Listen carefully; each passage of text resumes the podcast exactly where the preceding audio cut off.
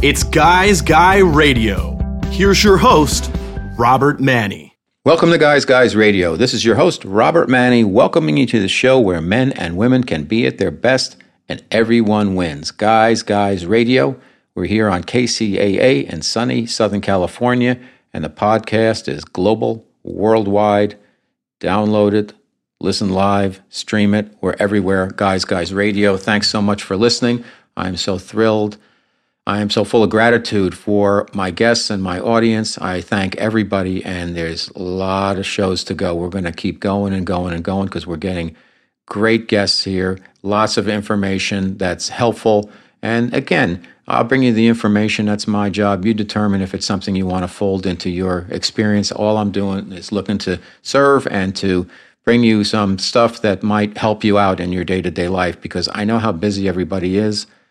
And they don't have time to really look inside sometimes. They don't have time to consider what else is there besides my job and my Subway sandwich and my commute home and my watching Sports Center and whatever else. you know, everybody has full lives. I understand. I'm not trying to make light of it, but a lot of it is we, you know, we replay the same day over and over again when we're working and working and working because we have to. So what I do is I bring some information to consider. Maybe you consume it when you're uh, during your commute, in your car, or just chilling out. But Guys Guys Radio, we're here for you. So we've got a great show for today, for you today. We've got Paul Selig. He's probably the world's foremost channel. He's been doing his work channeling for about uh, 20, 25, maybe even 30 years. He's also an empath. So what does a channel do? With a channel, he really opens up and these collective of guides come through to him and they speak through him. And I've been in workshops with Paul, and basically he he will speak in the words that they're saying, and then he will repeat it. And it's really amazing if you're there in person because Paul is kind of stepping aside and he's really being used as a conduit for the information. And that's how his books are written. They just come directly through him. He, there's not a lot of editing, maybe clean up a uh, punctuation here or there, but that's it. He's channeling big books in this most recent book, uh, Beyond the Known. It is, uh, you know, it's about 270 pages and it's chock full of uh, content and it's uh, chock full of theory, chock full of information to help us lead our best lives. So, Guys Guys Radio, we've got Paul Selig as our special guest. I can't wait to get started with our interview, so let's get it on right now. Guys Guys Radio.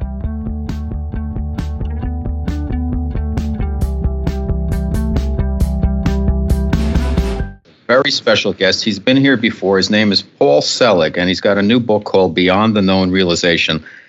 Uh, let me tell you a little bit about Paul. He is one of the foremost spiritual channels of divine wisdom working today. 30 years ago, he was made clairvoyant by a spiritual experience that, began his connection to beings of higher intelligence called the guides.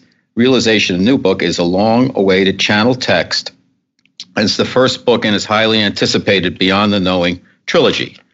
Um, Paul Selig has a unique ability to step into and become the people his clients ask about. So he's, I guess you would call him an empath, often taking on their personalities and physical characteristics as he hears them telepathically.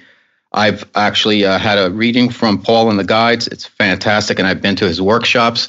And as I've said the other times Paul's been on, when my wife and I took his workshop, um, we came home and uh, we were at such a high vibration. We believe that well, let's put it this way. Nine months later, we welcome our, our son. So uh, it's fantastic. So Paul's work is widely featured in a variety of media, including ABC News Nightline, Fox News, and all over the place. In this book, Realization, Paul and the guides take readers on a journey of enlightenment, acting as psychological spiritual guide. The wisdom of the guides is unedited as it comes through Paul, helping the readers to move beyond perceived limitations of accepted reality and to achieve ultimate manifestation. Uh, Paul uh, also offers channeled workshops internationally and private practice as an intuitive, and he conducts frequent live stream seminars that you can find all over the internet. So, welcome back to Guys Guys Radio, Paul Selig. Thank you for having me. Glad to be here. So, let's start right at the beginning. Um, just for our listeners who may not be aware of your work, um, you work with guides when you're channeling. Uh, from my side of the table, what I see is the the guides are speaking through you, you repeat what they tell you, and then you say it again. And um, it the second time you say it, it comes out in, in their kind of a vocal tonation, etc. Um, could you uh, describe then for our listeners um, who are the guides, uh, why have they come, and how they physically work through you, kind of better than I have described it? I'll do my best. I mean, I whisper the words as they come, and then I repeat them. So that's, you know, if you can imagine that I'm somebody sort of taking dictation or reading fortune cookies, you know, one thing after the next, I hear in phrases. I don't hear the whole sentence. I don't know the whole paragraph. I don't certainly don't even know what the book is going to be. I don't even know the title until they say this is the title of the book. Um, the process is when I first started channeling, I it felt like somebody was pressing their lips against my forehead and you know pressing the vibration of the words into me and i would form them with my lips which is how the whisper and repeat began. And i think it's a way that i work. I don't always do it but that's mostly it. The guides are teachers. They call themselves teachers. They use the term ascended masters at times or they have um, the name that they come forth with when they bring forth a name is melchizedek which is an old name in a priesthood my favorite definition is when they say, you know, we are who you become when you know who you are. Um, mm-hmm. they call themselves the true self. The true self is the divine self, the manifestation of the divine um, that has come, they say, is each of us, but is seeking to be known and revealed and articulated as in through us. Okay, so they are a uh, collective that speaks to you through one voice, that kind of funneled through, or is it individuals from the collective that step out and speak to you? I, I, generally hear a consistent voice, but there are variations. And there are people that listen very closely to this that at times can notice the difference. There was one book that was dictated called The Book of Truth. And the guide who that was that felt like one voice consistently throughout, but there was a slight vocabulary change to what I was used to. That guy would say deers, which is a word I don't like and they would mm-hmm. like you to know deers, and I was appalled, but it was very consistent. It was a very careful dictation, as if somebody was sitting down next to me and whispering a text that had already been prepared. Um, I tend to understand the vibration and the tone and the vocabulary of what comes through, and I trust at this point. I trust it very, very much. So if I were to suddenly hear a voice out of the blue that didn't sound like, like my guides, I don't think I would bring it through. I would have to question it. So I understand them as a collective, but I tend to experience them as one when mm-hmm. through. Okay. Um, this book is, uh, I don't know if it's your sixth book or your fifth book. Uh, I know I Am the Word was the first one about 10 years ago. And I, I remember being in a bookstore on uh, 14th Street and off of Fifth Avenue or Sixth Avenue. And I uh, I picked the, I walked past the book and I picked it up and I'm like, I bought it. I took it home. I read it. I didn't get it. I read it again. I started to get it. And it's the only book I've ever read three times. And then it clicked. And since then, I, I took a couple of your workshops on my own. Then I brought my wife and I've read each book. And they, the books have gotten, for me, easier and easier. Maybe it's because of my own spiritual unfoldment, if you will, and my vibration. But um, I found that getting to this book called Realization Beyond the Known, it's really, it's, uh, I don't want to use the wrong word, but to me it was very dense at first. I really had to work through it. But then at other times, um, it just sped along. And it's just, it's an amazing, uh, how, how does this book differ from your previous books? It's a different teaching. I mean, it's really very simple. Sometimes I think the six books that preceded this one were in preparation for where they're taking us in Beyond the Known in this new trilogy because they're really speaking to embodiment. And they're mm-hmm. speaking to embodiment in what they call the upper room. Now, the guides say, you know, we're operating in a shared construct of reality. They call it an octave. They say it has high notes and note, low notes, and it's pretty you know, run through with fear, which is one of the things that we've claimed and chosen at this level. The upper room, which is they say where they're teaching us from, is a place without fear, and it's the, the, the abode or the home or the the level of vibration that they call the true self. The true self, they says, which is the inherent divine that they say is in everyone. Nobody can be without it, is what expresses there. So what they're doing in this book is they're taking us to this place and beginning to teach us how to lift what we encounter to what they call the upper room. They say the kingdom, and they've talked about the kingdom in a number of their books, is the realization of the inherent divine that must be present in all manifestation. They say God, if there is a God, and they say there is, it's all things or no thing at all. You really can't have it both ways.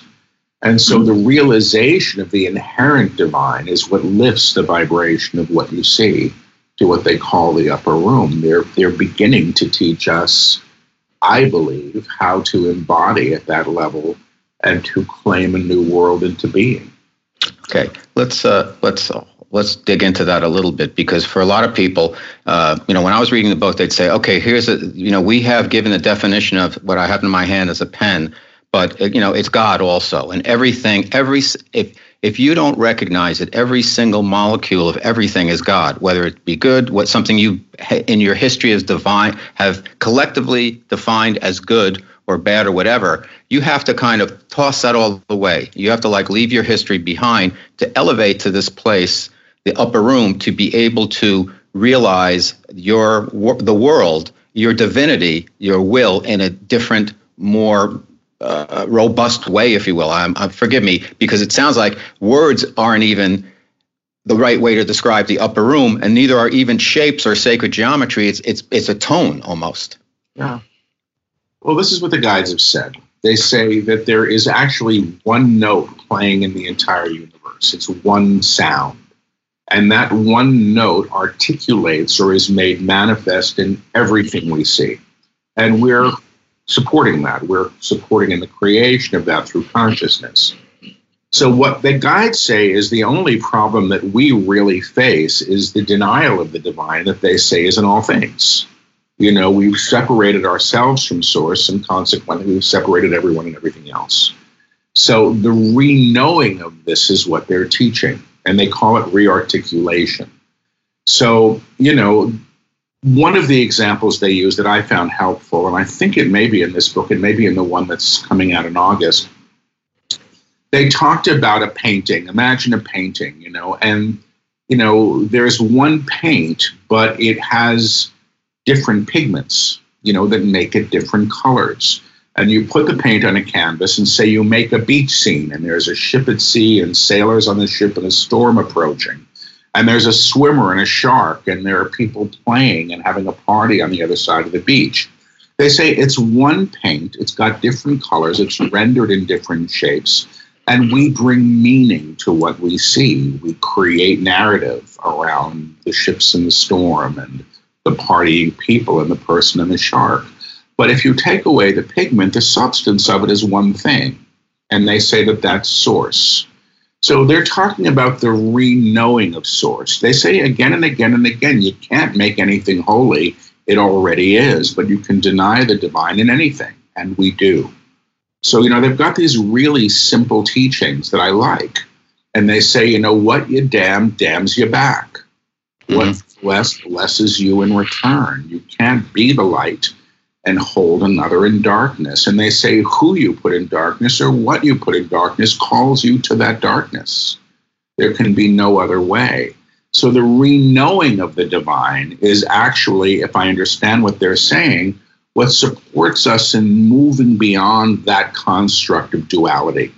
You know, the guides I work with, they don't really talk about good and evil. They do talk about high and low you know, in an octave, mm-hmm. low notes and high notes. And they say every octave has the high and the low. You understand? We have been operating in fear here, and we've been creating in fear, and we're being taught to fear, and we're being taught to be in opposition to the ones beside us. And we go into agreement with that stuff, and then that's the reality, and we wonder why things kind of stink much of the time. You know, mm-hmm. I suspect that they're they're teaching us another way.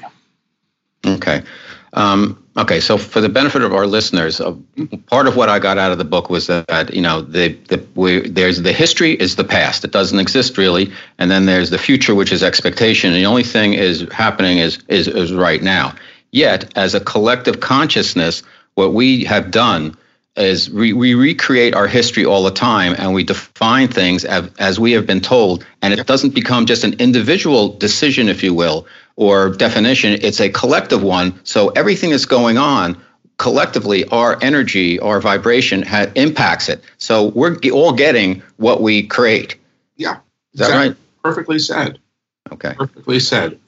And they're talking about lifting to what they call the upper room where we're not bound by the collective agreements of, you know, what is this, what is that, what things mean. You know, I mean, the guides say that the small self, which is the personality self, knows itself through history. You know, I'm what my parents said I was, I'm what my culture says I am, or my religion, or whatever you wish and that we've assumed ourselves to be these things at the cost of who we truly are. The guides say the true self operates in the present moment. The divine self isn't bound by time and space. You know, consciousness, if you think about consciousness, isn't bound by time and space. When I read for people and I step into them, you know, I used to think that I was traveling at, you know, the speed of light to them and then a physicist said to me once, you know, Paul, you're stepping, you're just going in. You're just going in. It's interdimensional. It's not what you think it is. And I was trying to use my understanding of linear time and space to comprehend non localized consciousness. And I learned through these things. But the guides say, you know, the true self is as present now as it can ever be. We've just denied it. And the process of releasing that denial seems to be what they're supporting us in doing, which they do say claims us into the infinite now. The guides say you can only know now. You didn't know yesterday, you're not going to know tomorrow. You can only be in your knowing now. And from your knowing, you're operating in an inspired state and an awareness of your source. Okay.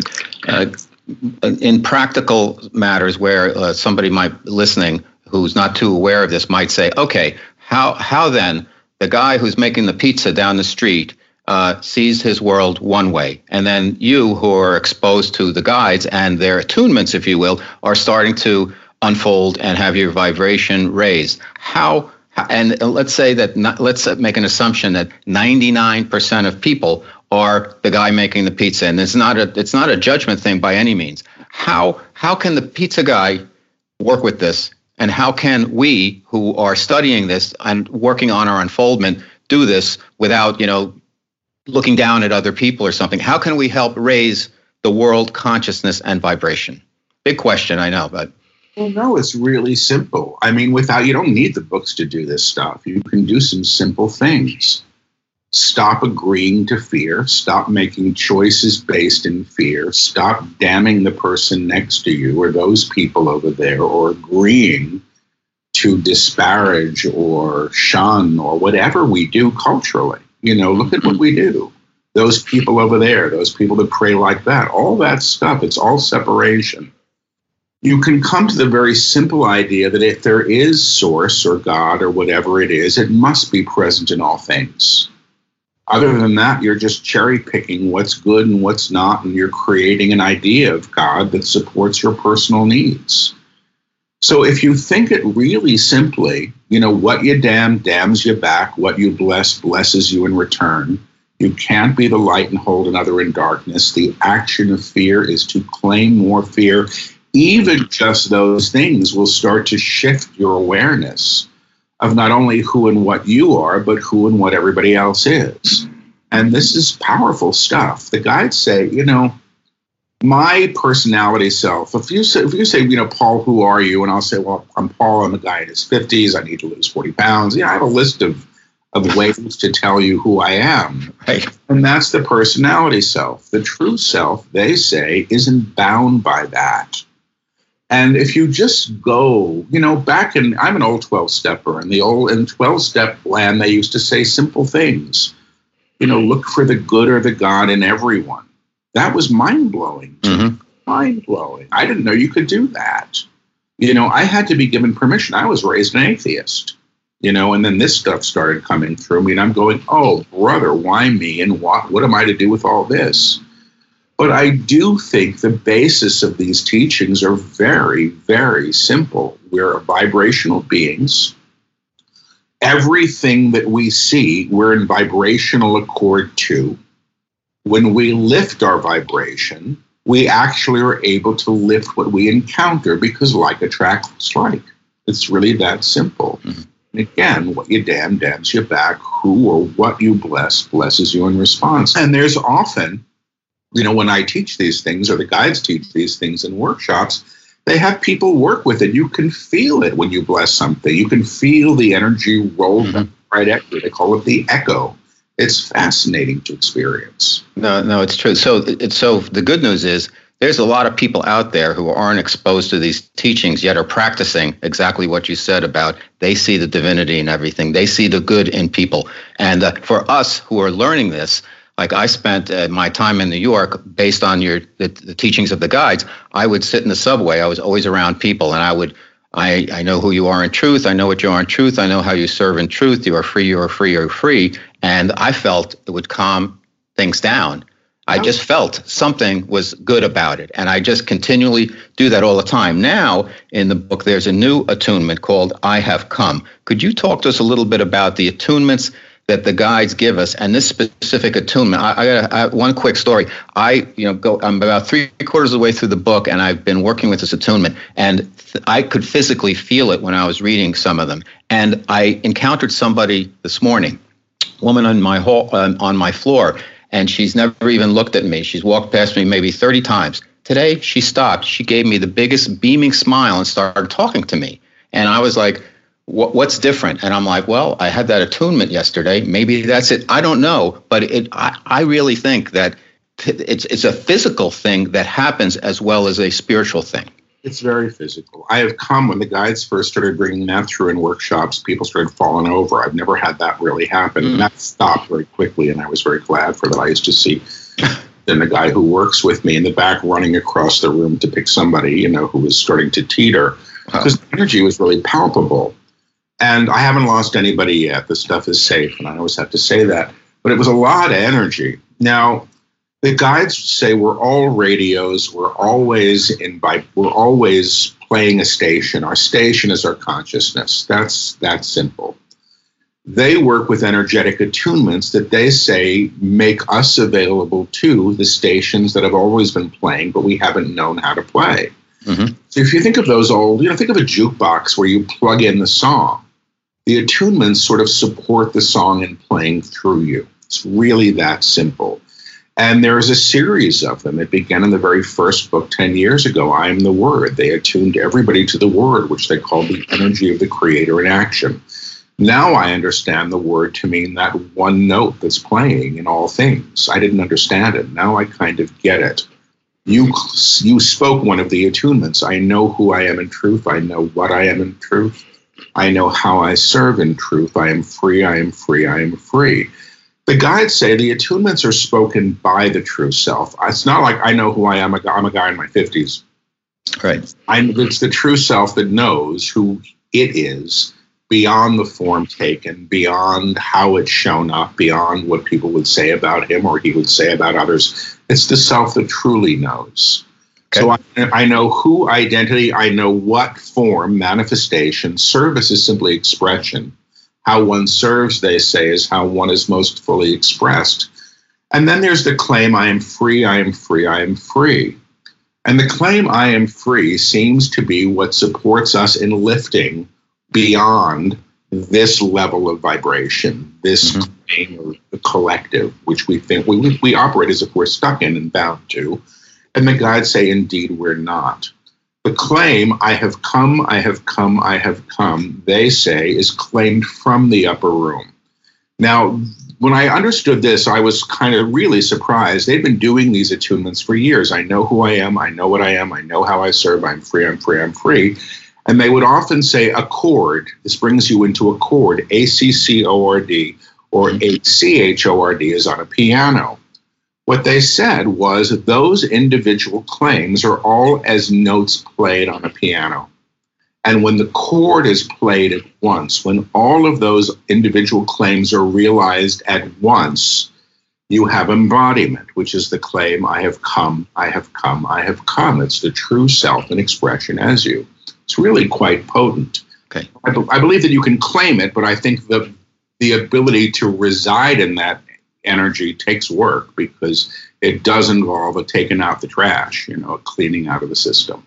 Mm-hmm. So when you when you uh, express I have come, I have come, I have come, um, then just in practical terms, what what should happen? What what it's, what should the expectation be by somebody who's doing the enfoldment work and using that uh, those three words?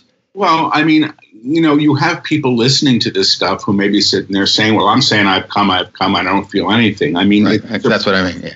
They're progressive attunements. You can work with mm-hmm. these things but they're endowed with meaning. I'd say the language is encoded with vibration. You can say the attunements, you can get the attunements. The claim, I have come, I have come, I have come, is a claim of embodiment. People often feel it as a full body experience. The yes. heart center is sort of moving through you, you know, into a fullness. And it's quite something. There's another attunement after that, which is even more trippy. And I'll save that for the next book. I'm assuming it'll be in you know, the next one that they dictate. But the guides say the one who has come is the true self in manifestation.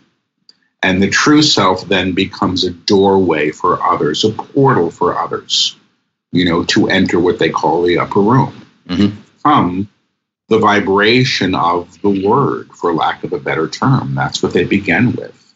Got it provide self. Mm-hmm. Okay, it's Guys Guys Radio. Your host Robert Manni. We're speaking with Paul Selig, author of I Am the Word. His new book is Beyond the Known: Realization a Channel Text, book one of the Beyond the Known trilogy, and we're really uh, getting into it. Um, some people may think that, and it comes up in the book about manifestation. Okay, so if you're in this upper room and everything's redefined and you see the God in everything and God is everything, can you instantly manifest what you want? And then the flip side of that would be well, theoretically, I guess you can, but should you be asking to manifest things if already you're kind of experiencing a higher octave or vibration? Do you well, need those things? I mean, I understand what you're saying. I have questions about this too, still, but my basic understanding is at that level, you're in receipt. You're not even asking, you're in reception. You know, I don't know if you've ever seen this. The guides teach this thing, they call it the mudra of creation, right? They say we all have these frames that we operate. We're like, I'm not good enough. That's the frame. You hold that frame up. And the purpose of the frame is to call into you what the frame says. Our world will confirm our idea of ourself. So the guides once explained this gesture to somebody, and they say, Imagine that you're floating on your belly in the middle of the ocean. And what you're doing with this is calling the current to you. And everything exists in this ocean, which is energy, and you're calling it to you. They call it the mudra of creation. So when they illustrate this, and they often do it in workshops, they'll have everybody do this. You can do this if you want. I do it every day, every morning. Yeah. So, you know, what they often say, I have a right to be here, which is a neutral claim. It's a true claim.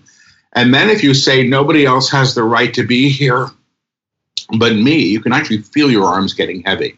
It's a low claim. Now, we make low claims all the time, but that means that's what we're moving into vibrational accord to. And if you make a high claim, everybody has the right to be, which they say is always true. You're operating at that higher level. Now, at that higher level, you're calling to you what is true.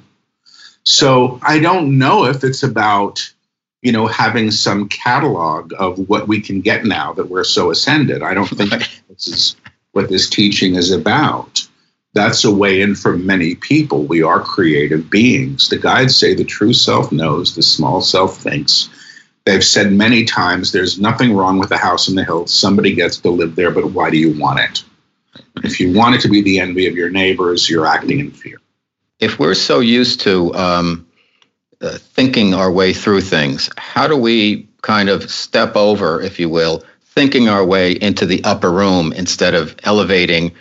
Uh, organically in the upper room the way that we're we need to from the standpoint of vibration. Because you know it, people naturally are going to start thinking thinking it through. How do i get there? Oh i have to remember that you know that that rock is god. Okay now what? You're, yeah but you can overcomplicate it all you want to. It can be very very simple. You know there's a meditation that's in realization where the guides bring people to the upper room you know, and, and, you have to sort of agree to certain things, agree to let go of ideas of self, ideas of form, ideas of what it means to be an expression, you know, and then you're you're welcome to step over. But now, what I do workshops, the guides will often just say, you know, to 100 people, you know, they'll take them through the first attunements and they'll say, okay, on the count of three, we're going to lift everybody to the upper room. And they have people claim, I am in the upper room. You can feel the energy go whoosh. Mm-hmm. It's a lifting in the energetic field. So you're not trying to get there, you're claiming as the true self, that aspect of self that already expresses there, that that's what you're aligned to and then you begin to have the experience. So there's not a lot of thinking involved. It's much more experiential than that. Okay. So when you're there, um, and this again, I'm asking for the question I would ask if I was listening to the radio driving down Route Five or whatever. How do you make sure that you stay there, or do you, are you automatically once you're tuned, do you stay up there, or if you go out and drink shots of tequila or something, do you come that back down? How do you maintain your level of vibration in this upper room? That's what they're teaching now. The book that comes out in August is very much about the transition between mm-hmm. And it's a bitch, I'll tell you. It basically means, you know, you're going to confront your stuff. It's not graceful at all.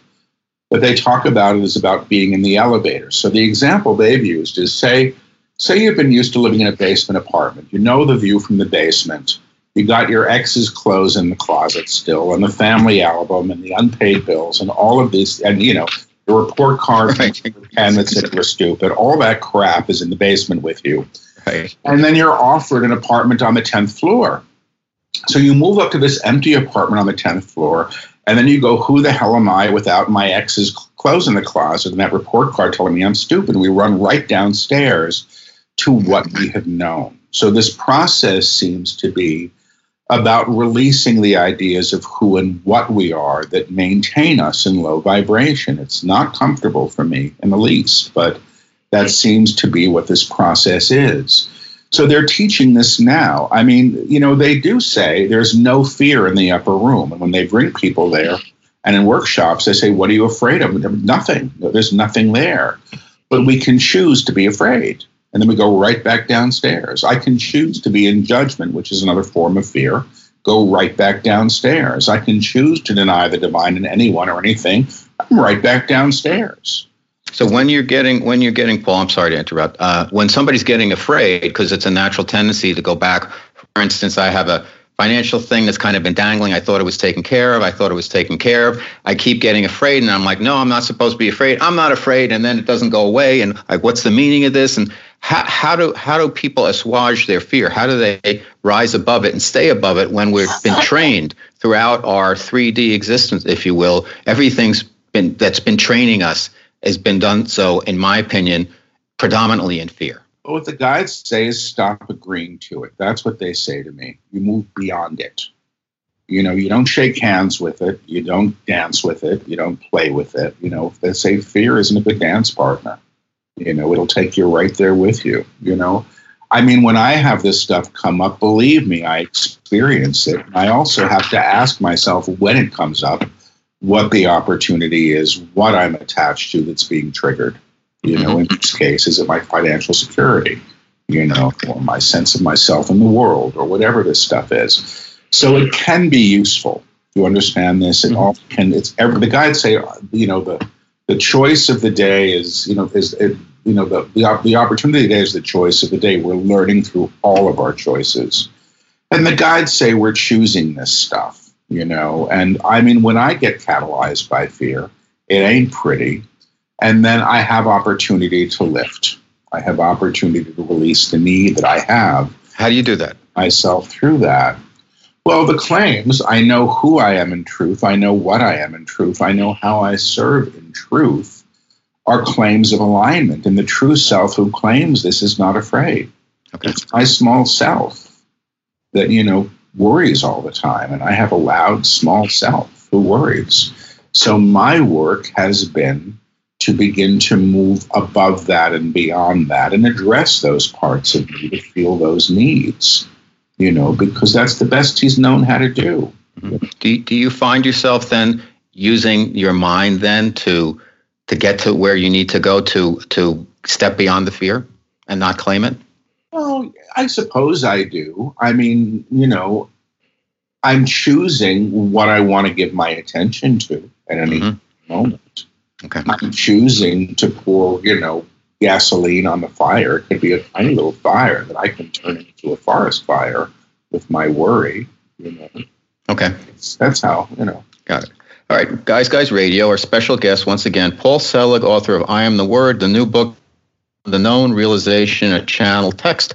Um, we're talking about it and uh, and also about the upper room. Let me ask you about something that for for everybody, I think, that's come in contact with your work is the idea of the Christ itself, because obviously uh, Christ can be a polarizing term to some people based on their religion. It's not really about Jesus Christ per se, but it's about the embodiment embodiment of the soul and the uh, of the Christ, which is a little bit different. Could you articulate that better than me, please? I'll do my best. I mean, the guides define Christ in the very first book that they dictated, because they said in the first book, the Christ in humanity or the Christ in man is an event that happens.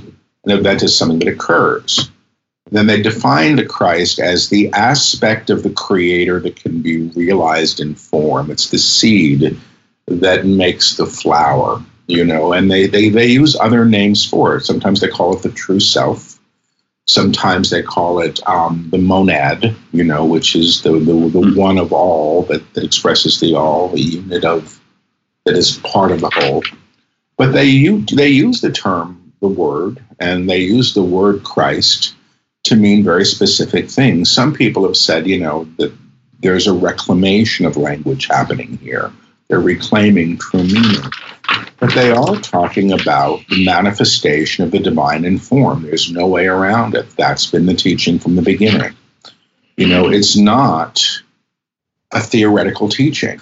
So they don't use, they don't talk about religion all that much. They do reference it in a number of their books. And they say at, at, at, the source of all religions there's great beauty and truth but much of you know means something else. And um, you know has been distorted over time.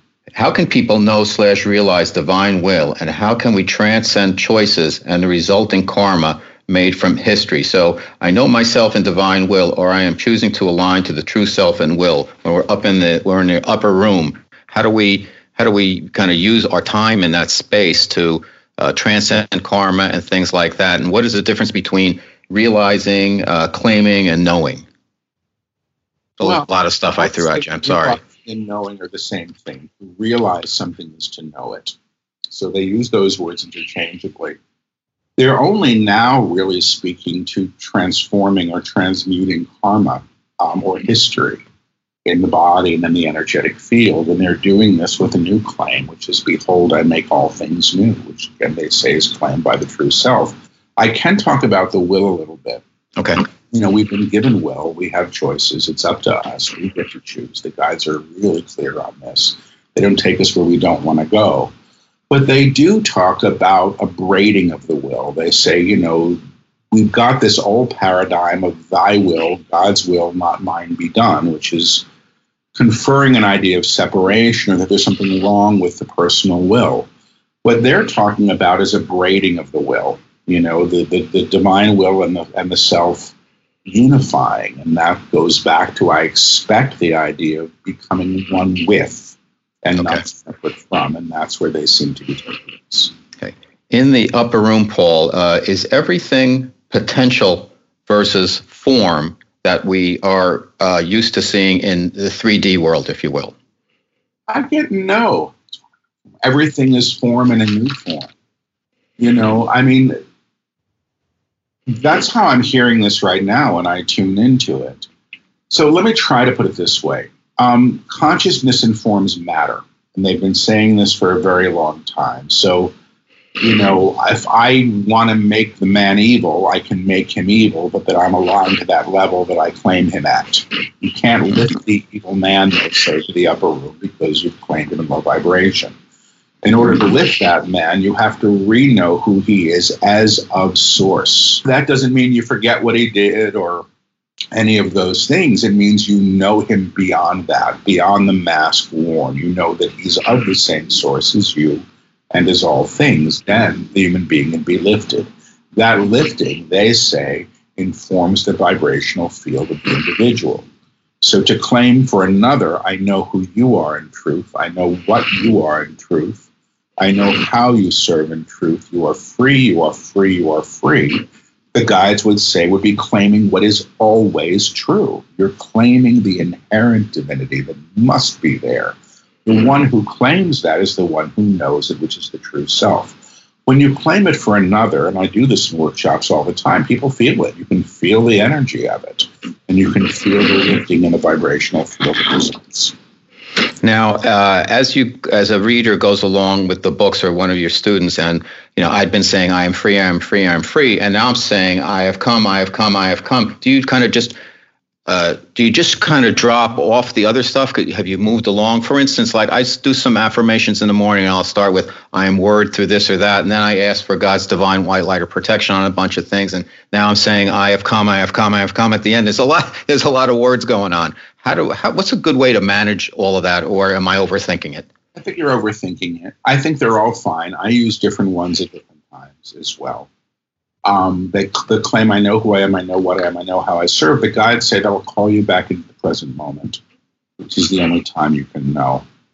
Um, I understand to an extent that the claims build on the prior claims. And in some ways, for example, the claim I am here, which was the claim of the Book of Mastery, I don't hear them say much, but I hear it's been sort of, you know, it's become part of what follows. The claim I have come is the aspect that is here in expression. Mm-hmm. The claim I am here was the ignition or the, or the alignment to the, the divine self in form. I have come as the manifestation of it. So you can go there. The claim I have come seems to do a lot of heavy lifting and it, it does move energy and it can be challenging when it gets addressed. Is is there? Um, I just have a few more questions. Is there when somebody's raising their um, frequency and vibration and uh, putting out that recognition of uh, the divinity of everybody? Is there a ripple effect where one person? Some say one person can affect you know 50 people. So even though even if 99% of people aren't necessarily aware of exactly what these teachings are about, that everybody who's doing things and putting it out there, we can help a lot of people yeah. individually that's how it works. This isn't a selfish teaching. We're not really even doing this for ourselves, I understand. We're doing this for all. But they say when each when any one of you moves to a place of realization, you you awaken a thousand more just by right. nature of your presence. This is done through entrainment or vibrational accord. You know, I know how I serve means how you're most fully expressed as the true self. In our culture, we tend to think it's our career, what we do. And the guys say, no, it's how you express in vibration. You know, go to an airport sometime and claim, I am word through all that I see before me, or I am word through each one present, or I know who you are, I know what you are, I know how you serve, or I lift you to the upper room. You can feel the shifts. Yeah, I've done it in New York a million times, and yeah, it's it it, it makes a difference. Um, couple more, uh, and then we're good. Um, what personally, Paul, what have you learned doing this work over the last 20 years or more? What have you learned about humanity that you didn't know before? Oh, that's a hard one. And it depends, I suppose, on what day you ask me. Um, okay. I think that we're not who we think we are, that we are in a masquerade where we're using our personality selves and commerce. This is who I say I am, and this is who you say you are, and let's have a conversation based on our ideas of who we are, and not perhaps the innate truth of who we are, which is quite remarkable and quite beautiful. I do believe that the divine is present in all things, but I have to tell you, some days it seems pretty well hidden. You know, mm-hmm. it's a challenge. But, you know, I have to go to their teachings with this. This isn't a convenient teaching. It just isn't. It doesn't give me what I want, which is to feel justified. And the guides say self righteousness is always the small self. That's a challenging one because I want to go there and I right. self righteous. But I do understand that it's the personality self. And I do really, really, really get that what you damn and who you damn damns you back. Okay the higher you go in vibration, the more we begin to experience these things because we're operating with less density. Okay. And I guess uh, even though we didn't get into it, it the God and everything we're talking about is really, I guess it's love. Really, is God love? I get yes. I mean, one of the definitions they use is that God is the infrastructure that underlies all things, the seen and the unseen. You know, it's what makes all things so. Okay. Um, I do believe, and they have said God is love, but I think God is also probably other things as well truth, wisdom. You know, and they say all things are of God. And I said, well, what about fear? And they said, well, even fear is of God. It just denies it. It's just denying, you know, what it truly is. And that's where the schism has happened that we're, we're going to heal. Paul, fantastic. Thank you so much for the work you've done over the years. Thank you for being a supporter of Guys Guys Radio. And the, guys were the ones who told me do the show every week, and I've been doing it, and things are working out great. Where can everybody find you? What do you want uh, our listeners to know about your information, where you're going to be doing workshops next, etc.? best place to find me and my schedule and information on the books and workshops, it's paulselig.com. It's just my name.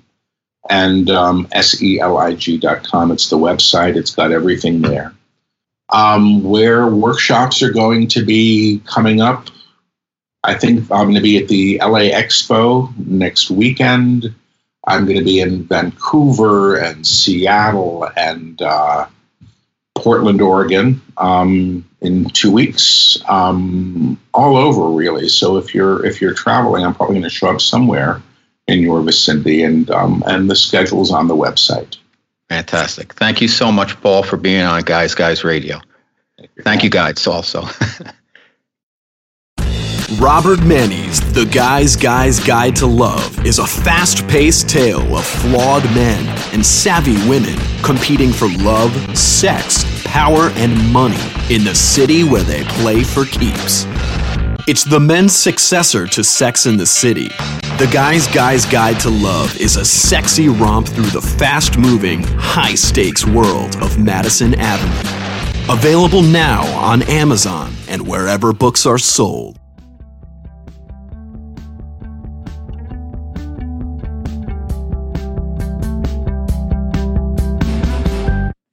Okay, that was a very provocative, very interesting conversation with channel and empath Paul Selig talking about his book, the new one, Beyond the Known Realization, a Channel Text. It's book one of the Beyond the Known trilogy.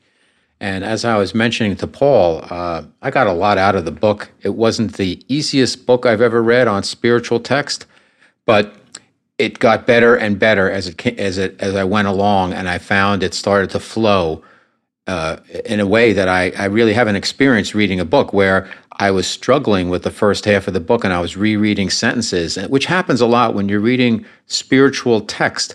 Spiritual work is not easy. there are some challenges to it, but as Paul said, you don't want to overthink it.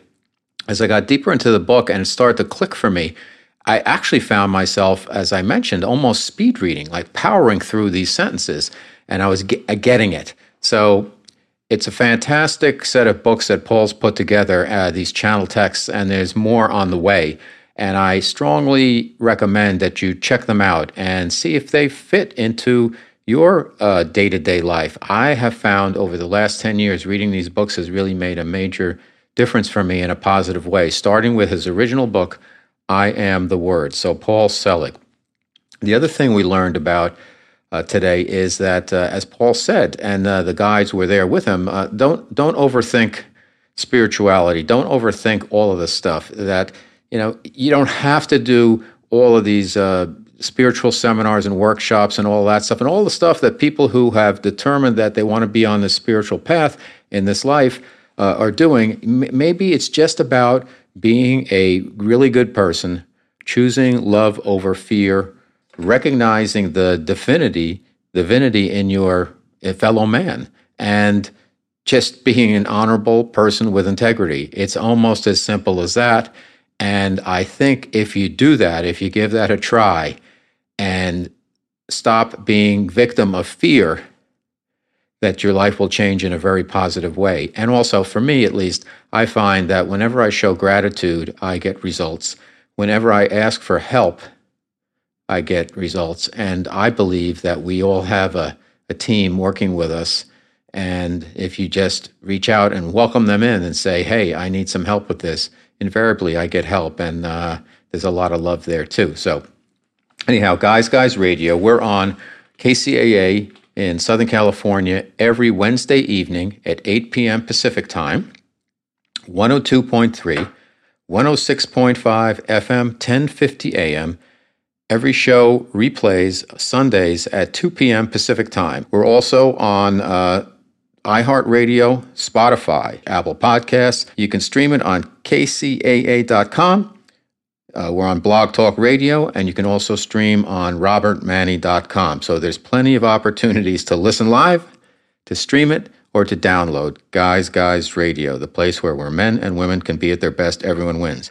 Speaking of robertmanni.com, my website, uh, that's got a lot of information for you, uh, starting with a big overview of my novel, where which is a source material for all things Guys Guys. It's called The Guys Guys Guide to Love. And it's about two dudes in advertising competing for love, sex, power, and money in the city where they play for keeps, NYC. And it's a lot of fun. It's a romp. And I think you'll really enjoy the book. And you can check it out on Amazon. You can read the reviews, and uh, it's probably the best place to purchase the book is there.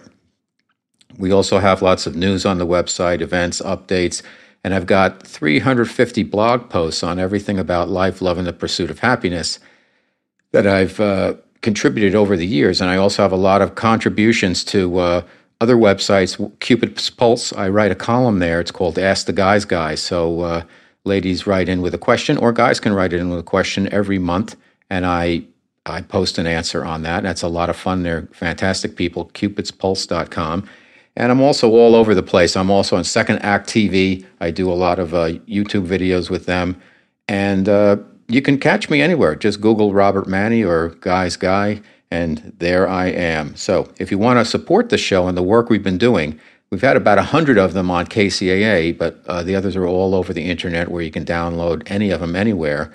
But if you want to help out, all I ask is that you consider picking up the novel, of course, uh, rating, reviewing, or subscribing on iTunes slash Apple Podcasts is a big thing because the more positive reviews we get, the better things are. You can also follow me on social media. I'm on uh, Facebook, got a personal account, and I've got another account, Robert Manni Author, which I'm wrestling with Facebook, as I'm sure many of you who are building your own brands have had to have these wrestling matches with Facebook because I want to change the name of my quote unquote fan page from Robert Manni Author to Guys Guys Radio. And they're they're giving me a hard time. Uh, and it doesn't seem like it's that big a deal. And I point to them. I said, "Look at the header on the page. Here's my one sheet on Guys Guys Radio. We're focusing on that instead of just the book now. Can we please make this change?" So we'll see. We'll stick with it and see what happens. I'm also on Instagram. I'm pretty uh, frequent contributor there. Twitter and uh, YouTube. We've got a lot of videos. Anyhow, lots to think about. But the, listen, our show's going strong. I am super honored that you're listening and the wonderful comments I've gotten from our audience. And I look for more and more great guests who will help contribute information and entertainment here on Guys Guys Radio. And then it's up to you to determine you want to use that information or not. So, Guys Guys Radio, your host, Robert Manni. Next week, I hope you'll join us. And until then, like I always like to say, guys, guys, finish first.